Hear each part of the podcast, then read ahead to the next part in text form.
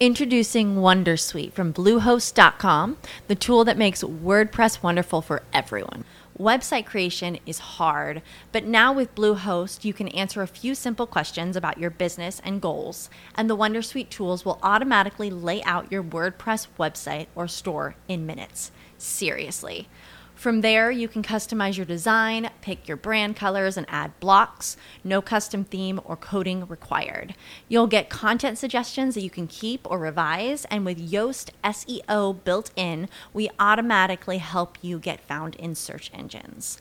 From step by step guidance to suggested plugins to an AI powered help bot. Our built in tools make WordPress wonderful for everyone. Maybe that's why Bluehost has been recommended by WordPress.org since 2005. Whether you're a beginner or a pro, you can join over 2 million Bluehost users. Go to bluehost.com slash Wondersuite. That's bluehost.com slash Wondersuite.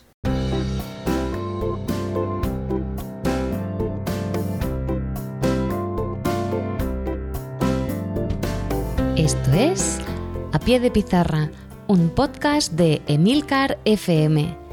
Hoy es 21 de marzo y este es mi capítulo 28. Bienvenidos.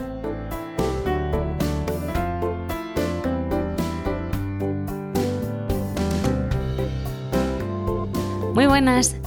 Esto es A Pie de Pizarra, un podcast sobre educación mediante el que comparto mis experiencias e inquietudes sobre esta dedicación y vocación que es la enseñanza. Mi nombre es Raquel Méndez. Este año soy tutora de quinto de primaria y soy la presentadora de este programa donde vais a escuchar mi voz contando mi día a día como maestra de la escuela pública. ¡Empezamos!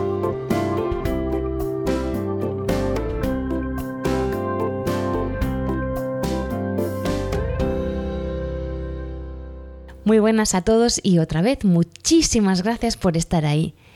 Bueno, en este capítulo, la verdad, mm, bueno, es que últimamente estaba hablando con, con bastantes compañeros, bueno, en las sesiones de evaluación, que he tenido que ir a, a, unas cuantas. Y un problema que ha surgido durante todas estas largas y tediosas sesiones ha sido los problemas de, de disciplina que nos encontramos en las aulas o cómo podemos hacernos eh, con el control de, nuestras aulas, cómo podemos gestionar el comportamiento indeseado dentro del aula y que estos comportamientos erróneos pues no interrumpan el adecuado funcionamiento de la clase. Mm, hoy en día, pues por suerte, por desgracia, hay muchísima diversidad en las aulas. Por suerte, porque de la diversidad uno se, enrique se, enriquece y por desgracia, bueno, es un punto negativo, no es una desgracia, pues cuesta al, al, docente, pues tiene un reto a diario con el que lidiar para poder, que, para poder hacer llegar ese proceso de educación hacia los niños, que el proceso de enseñanza-aprendizaje sea fluido.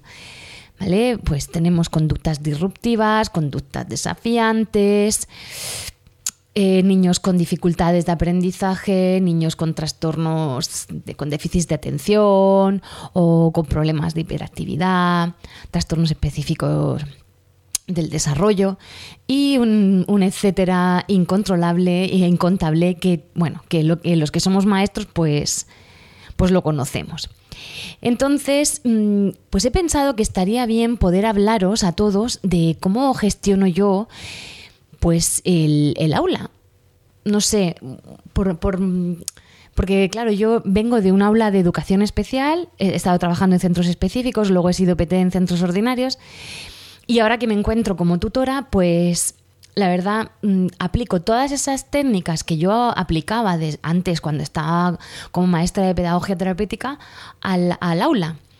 Y aunque es un, trabajo bastante duro, pero si lo haces todos los días, la verdad es que los resultados son buenísimos.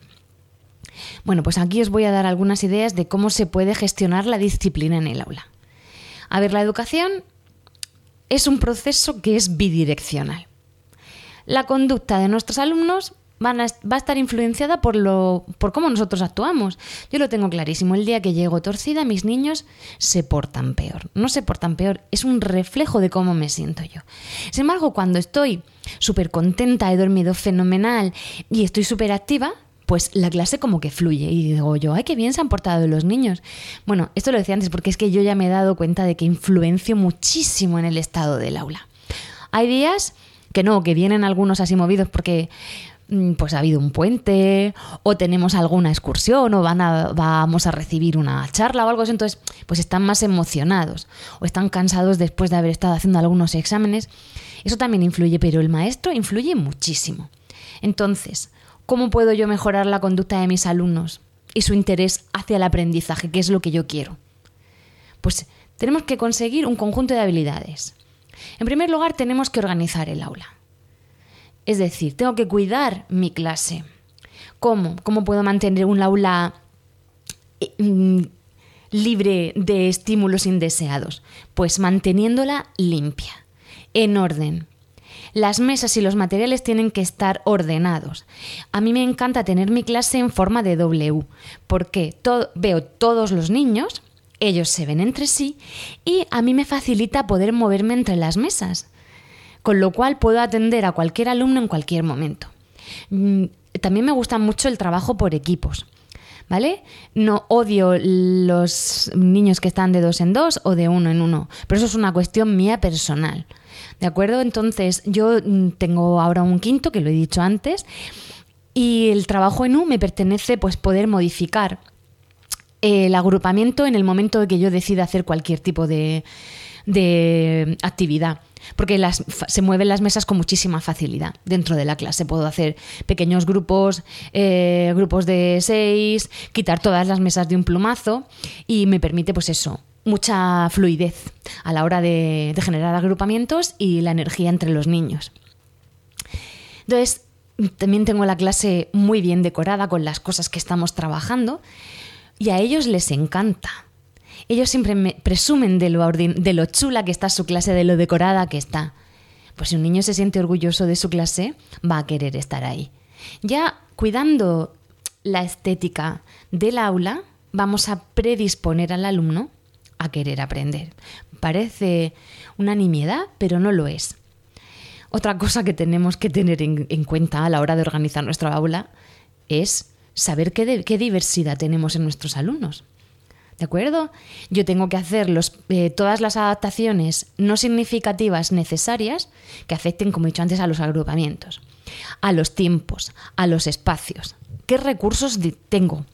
¿Qué actividades voy a hacer? ¿Y qué métodos voy a incluir dentro de mi metodología? Pues, por ejemplo, como el aprendizaje cooperativo, la enseñanza tutorada, las autoinstrucciones o lo que se me ocurra todo eso tengo que llevarlo yo organizado. Yo no puedo llegar al aula sin saber cómo me voy a organizar el día, cómo lo voy a desarrollar. Eso es una cosa que todo maestro tiene que hacer para organizar su aula. Si todo está organizado, no damos espacio al caos, que se va a generar sí o sí. Pero bueno, nosotros, eh, si vamos previniendo, pues vamos a aplacarlo un poquito. Luego a mí me encanta pues dar participación y responsabilidades a los niños.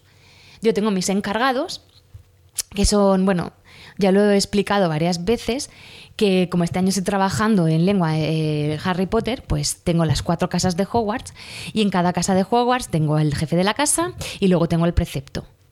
¿Vale? Ellos eh, suelen tener eh, algunas responsabilidades fijas y luego los otros miembros de las casas pues mm, van rotando en sus, en sus responsabilidades, con lo cual todos los niños tienen eh, alguna tarea en clase, ya se ha encargado de levantar las persianas o de ir a por la tiza o de organizar las sillas, eh, de apagar la luz cuando vamos a, a ver algún vídeo en la pizarra interactiva, vamos a jugar. Y ellos, al tener una responsabilidad, pues se sienten importantes y, y queridos en el aula. Otra de las cosas que tenemos que tener en cuenta a la hora de organizar nuestro aula es cómo vamos a, ubicar a los alumnos. Yo no puedo poner al niño que tiene más dificultades al fondo del aula. No, o al niño que es problemático detrás, o al niño que no presta atención eh, detrás en las últimas filas. Eso no tiene sentido. A ver, los alumnos desatentos, los alumnos que no traen el material, los alumnos que tienen dificultades para resolver la tarea, eh, los que hablan mucho, los que tienen dificultades de aprendizaje. los que tienen dificultades visuales, todos esos tienen que estar lo más cerca posible del maestro y en unas condiciones donde se les distorsione lo mínimo posible.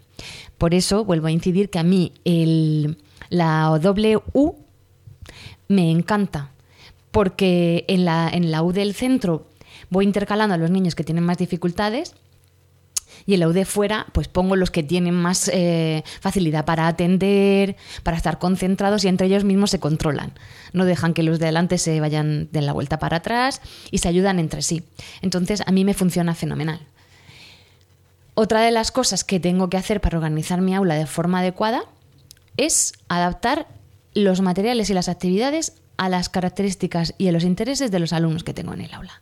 Yo no les puedo eh, presentar un material que sea poco motivador, que sea muy complicado y que no se ajuste al nivel de competencia curricular de mis alumnos. Luego también puedo tener diferentes materiales para diferentes ritmos de aprendizaje y niveles curriculares. Es decir, yo tengo que dar respuesta a todos los alumnos, porque, claro, siempre hablamos de los niños que han dificultades de aprendizaje y nos olvidamos aquellos que van por encima de los demás. Pues en nuestro aula tenemos que organizar todo ese trabajo. Tenemos que dar cabida a toda la diversidad de nuestro alumnado. Ese es el primer punto. ¿Cómo organizo el aula? Es un trabajazo, pero hay que hacerlo, porque todo lo que vayamos plantando luego lo vamos a recoger. Otra de las cosas súper importantes para gestionar toda la disciplina en el aula es la actitud, la actitud del maestro, del profesor. Yo no puedo entrar a clase y decir, aquí se hace lo que yo digo. ¿De acuerdo? Sí que tenemos que ser nosotros los que imponen la norma, los que imponen los, eh, los límites y los que controlamos en la clase. No me malinterpretéis. Pero tiene que haber un estilo educativo democrático.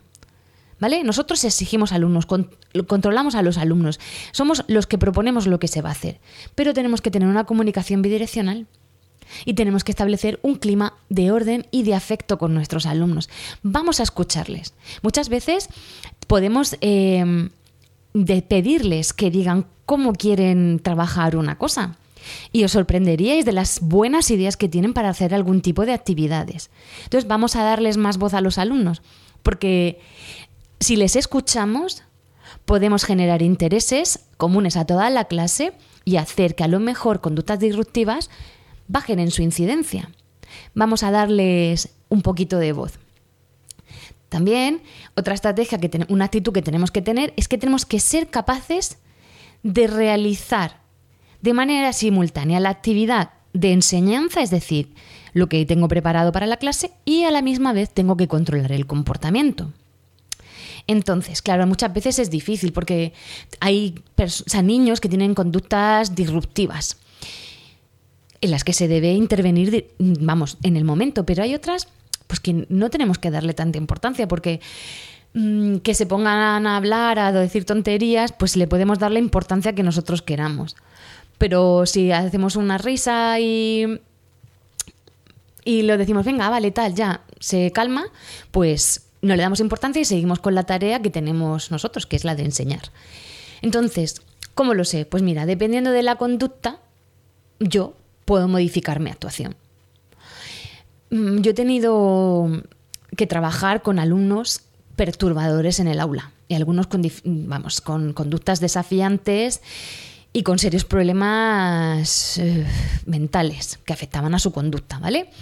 Entonces, mm, yo a mí no me gusta siempre dirigirme al alumno, fulanito, no hagas esto, y ir recalcándole todo el tiempo su nombre, su nombre, su nombre, porque lo que estoy haciendo es darle la atención que está buscando. ¿Vale? Yo muchas veces... Introducing Wondersuite from Bluehost.com, the tool that makes WordPress wonderful for everyone. Website creation is hard, but now with Bluehost, you can answer a few simple questions about your business and goals, and the Wondersuite tools will automatically lay out your WordPress website or store in minutes. Seriously. From there, you can customize your design, pick your brand colors, and add blocks. No custom theme or coding required. You'll get content suggestions that you can keep or revise, and with Yoast SEO built in, we automatically help you get found in search engines.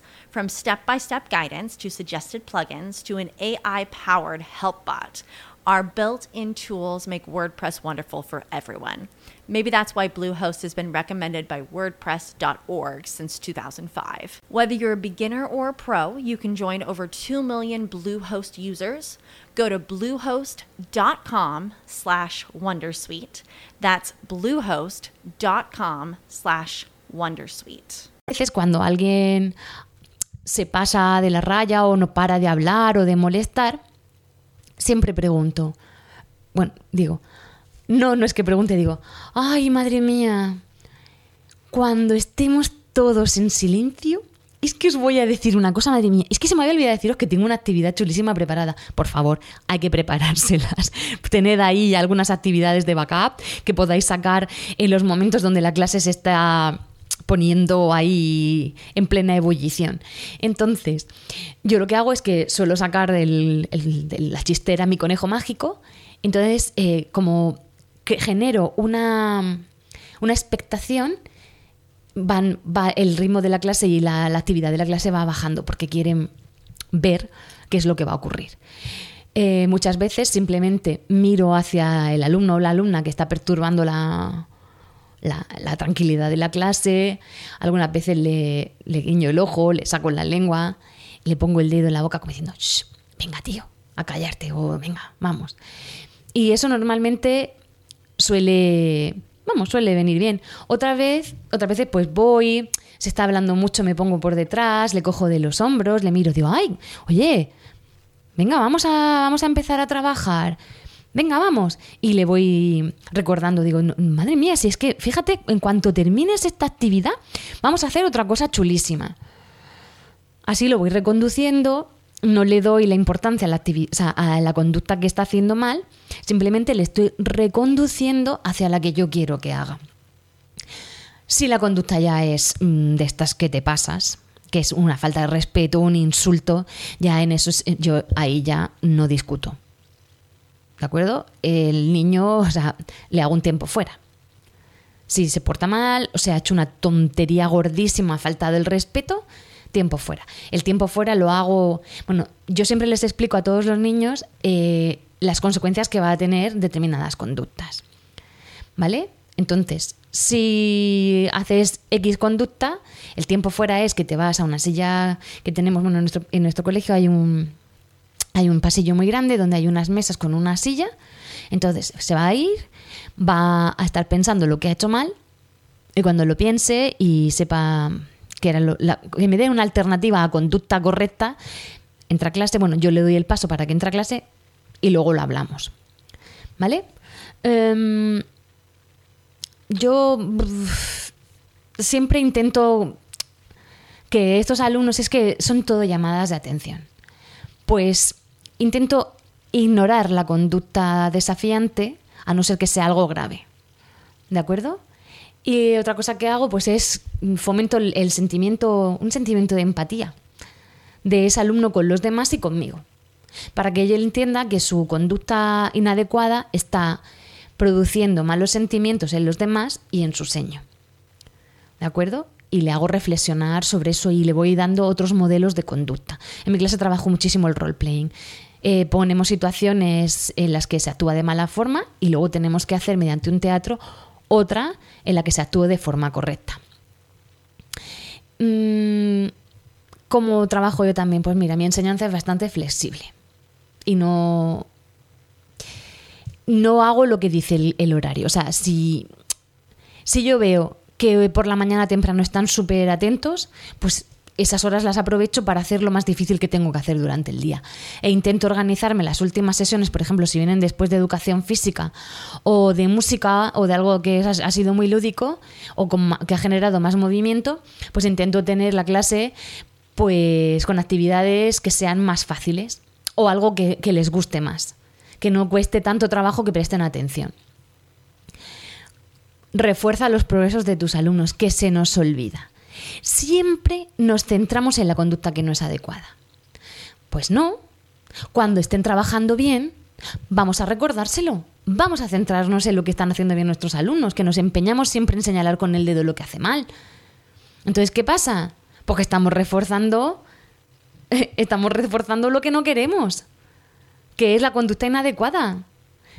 El niño que va a pensar, si yo doy el follón, me pongo a hacer el tonto y mi seño me habla, pues voy a seguir haciéndolo si soy, o sea, ya tengo lo que quiero. No, pues cuando esté haciendo algo, aunque sea una tontería, que esté trabajando tranquilo, dos minutos, recuérdaselo, qué bien lo estás haciendo, estoy encantada, estoy súper orgullosa, genial. ¿De acuerdo? Bueno, tampoco hay que decir que estoy súper orgullosa, pero sí decirle, muy bien, estás trabajando fenomenal.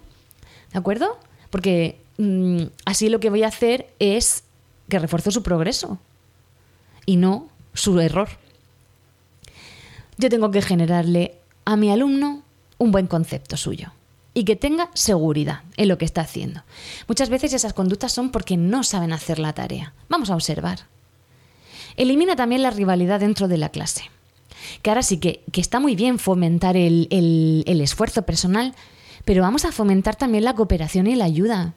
Porque muchas veces una conducta disruptiva surge de una incapacidad que tiene un niño o de una inseguridad para hacer una tarea.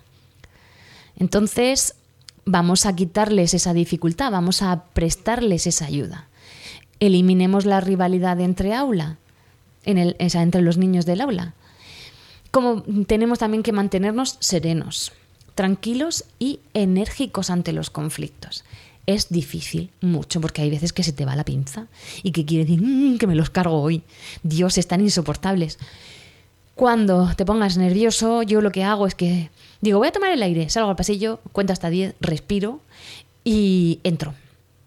O digo, vamos a abrir las ventanas. Ya ve la tontería de abrimos las ventanas. O digo, ay, estoy pensando una cosa. Pum, ya generas atención. No sé, y les cambias un poco el rollo y te lo cambias a ti. ¿Vale? Vamos a generar también un sentimiento de grupo. Vamos a incluirnos nosotros dentro del aula, porque nosotros, nosotros, nosotros, si te ven como una persona que pertenece a su grupo, te van a coger cariño y te van a respetar más. Cuando estemos explicando, no te des la vuelta, no te pongas a explicarle a la pizarra, tienes que explicarle a los niños. Esto parecen cosas de perogrullo, pero muchas veces se nos olvida. ¿De acuerdo? Si mantienes el contacto visual durante las explicaciones y te vas moviendo entre los alumnos, eh, si coges los conocimientos que estás explicando, los relacionas con los anteriores, si vas modulando la voz, si generas mm, o eh, preguntas con espera para generar un poquito de tensión e ilusión por saber lo que va a pasar, ellos se van a centrar en ti y no en hacer el tonto o en, hacer eh, en hablar con el compañero, en reírse, que es inevitable. Pero podemos hacer que esas conductas pues bajen un poquito si hay un comportamiento absurdo que es para llamar nuestra atención, vamos a ignorarlo. ¿De acuerdo? Es lo que he dicho, vamos a centrarnos en las buenas conductas. Y, os recomiendo una cosa, si tenéis que reprender, reprender a algún alumno, hacedlo en privado. ¿De acuerdo? Porque para algunos, aunque parezca impensable, una reprimenda en público es un premio. Y luego es mucho más eficaz cuando hablas con el alumno en privado. Em, esto es lo que hago yo. Yo intento también captar la atención de los alumnos con, canciones, intento generarles pues una ilusión por aprender. Todas las mañanas, nada más empezar la mañana, les explico lo que vamos a hacer durante el día y las actividades que tengo preparadas. Y siempre intento proponerles dentro de cada sesión una actividad que ellos quieran hacer. Como lo saben de antemano, el premio es hacer esa actividad. Por ejemplo, os voy a contar la actividad que hemos hecho en lengua. Eh, bueno, estamos trabajando el cuento, las fábulas y en el cole hemos comprado un libro que está chulísimo. Ahora mismo es que he perdido el papelito donde tenía apuntado el título, pero para la próxima, mm, a ver si me acuerdo y os lo digo. Pues es de un, de un, de un artista gráfico que ha hecho un libro para niños y tiene actividades súper chulas para desarrollar la imaginación y la escritura creativa. Entonces siempre intento tener alguna de estas actividades como premio para el área de lengua. Para el área de inglés, el premio es eh, jugar con los Fraggles, hacer entrevistas a los Fraggles y luego ver un capítulo de, de los Fraggles que les encanta. Entonces ellos lo saben y normalmente la verdad que suele funcionar. Se, lo, se portan genial y vemos unos 5 o 10 minutos del capítulo de Fraggle Rock, que están súper enganchadísimos. Sorprende que niños de quinto pues prefieran jugar con los Fraggles. Ellos saben el premio. Bueno, pues lo, que me centro, que, que, que me vado. Eh, una de las actividades premio que hemos tenido hoy, pues han portado fenomenal. La verdad que llevo desde el principio haciendo todo lo que os he dicho, controlando la conducta, mm, reforzando positivamente, bla, bla, bla. Y ahora la verdad que va todo muy fluido. Bueno, de este libro he sacado ¿Qué fue de? Dirá, ¿eh? ¿Qué fue de? Sí. ¿Qué fue de? Y entonces salía Caperucita Roja, Recitos de Oro, La Bella Durmiente y el mago del genio de la lámpara, del genio de la lámpara de Aladín. ¿Qué fue de Caperucita Roja? ¿Qué fue de Ricitos de Oro? ¿Qué fue de La Bella Durmiente? ¿Qué fue del genio de la lámpara? Entonces han tenido que inventar, bueno, que una vez fueron famosos y después de la fama tuvieron que dedicarse a otra cosa y han tenido que estar investigando a ver cómo ha sido el futuro de esos personajes de cuento tan entrañables para nosotros. Y dirás, ¿y una y escribirles ha resultado así una cosa motivadora? Sí, porque hemos hecho el libro de ¿Qué fue de? Entonces han intentado que cada uno de sus, de sus finales fuera el más original. Han salido, los hemos estado leyendo. Bueno, ha sido una panza de reír porque de verdad qué imaginación tienen los niños. He hecho la portada y lo vamos a encuadernar. Que, claro, ellos quieren tener la biblioteca de sus propios libros. Otra de las actividades que, bueno, que tengo preparada para hacer, que esto igual os, os mola, les he hecho, bueno, está un móvil y hay una conversación de WhatsApp, que solo aparece las dos primeras, eh, bueno, las dos primeras frases de cada uno de los interlocutores y las dos últimas. Y claro, el principio y el final es súper absurdo y tienen que inventarse una conversación de WhatsApp. Ese va a ser el próximo premio que van a tener. Y hay, bueno, infinidad de historias chulísimas. A ver si para el próximo podcast me acuerdo y, y os lo digo. Bueno, sé que es muy fácil hablar desde mi punto de vista porque yo soy afortunada y en mi colegio pues sí que hay diversidad y hay algunos niños que tienen un, pequeño problemilla de conducta y tal, pero la verdad es que es bastante llevadero. Hay centros de difícil desempeño que lo tienen mucho más difícil y a lo mejor se están partiendo de la risa con lo que yo he dicho. Simplemente estoy compartiendo mi experiencia y espero que a lo mejor diciéndos algunas de las cosas que yo utilizo, si las podéis llevar a la, a la, práctica y os pueden servir de ayuda, pues eso que, no sé, eso que me llevo y eso que os lleváis vosotros. Bueno, este es mi último episodio hasta después de las vacaciones de Semana Santa porque necesito tomarme un respiro después del segundo trimestre que ha sido duro, como él solo. Y que sepáis que espero vuestros comentarios en Emilcar FM, en a pie de pizarra. Muchísimas gracias por estar ahí. Disfrutad de las vacaciones que nos las hemos ganado y os veo a la vuelta. Hasta luego. Ah, y si no ya sabéis, os quedaréis sin recreo. Chao.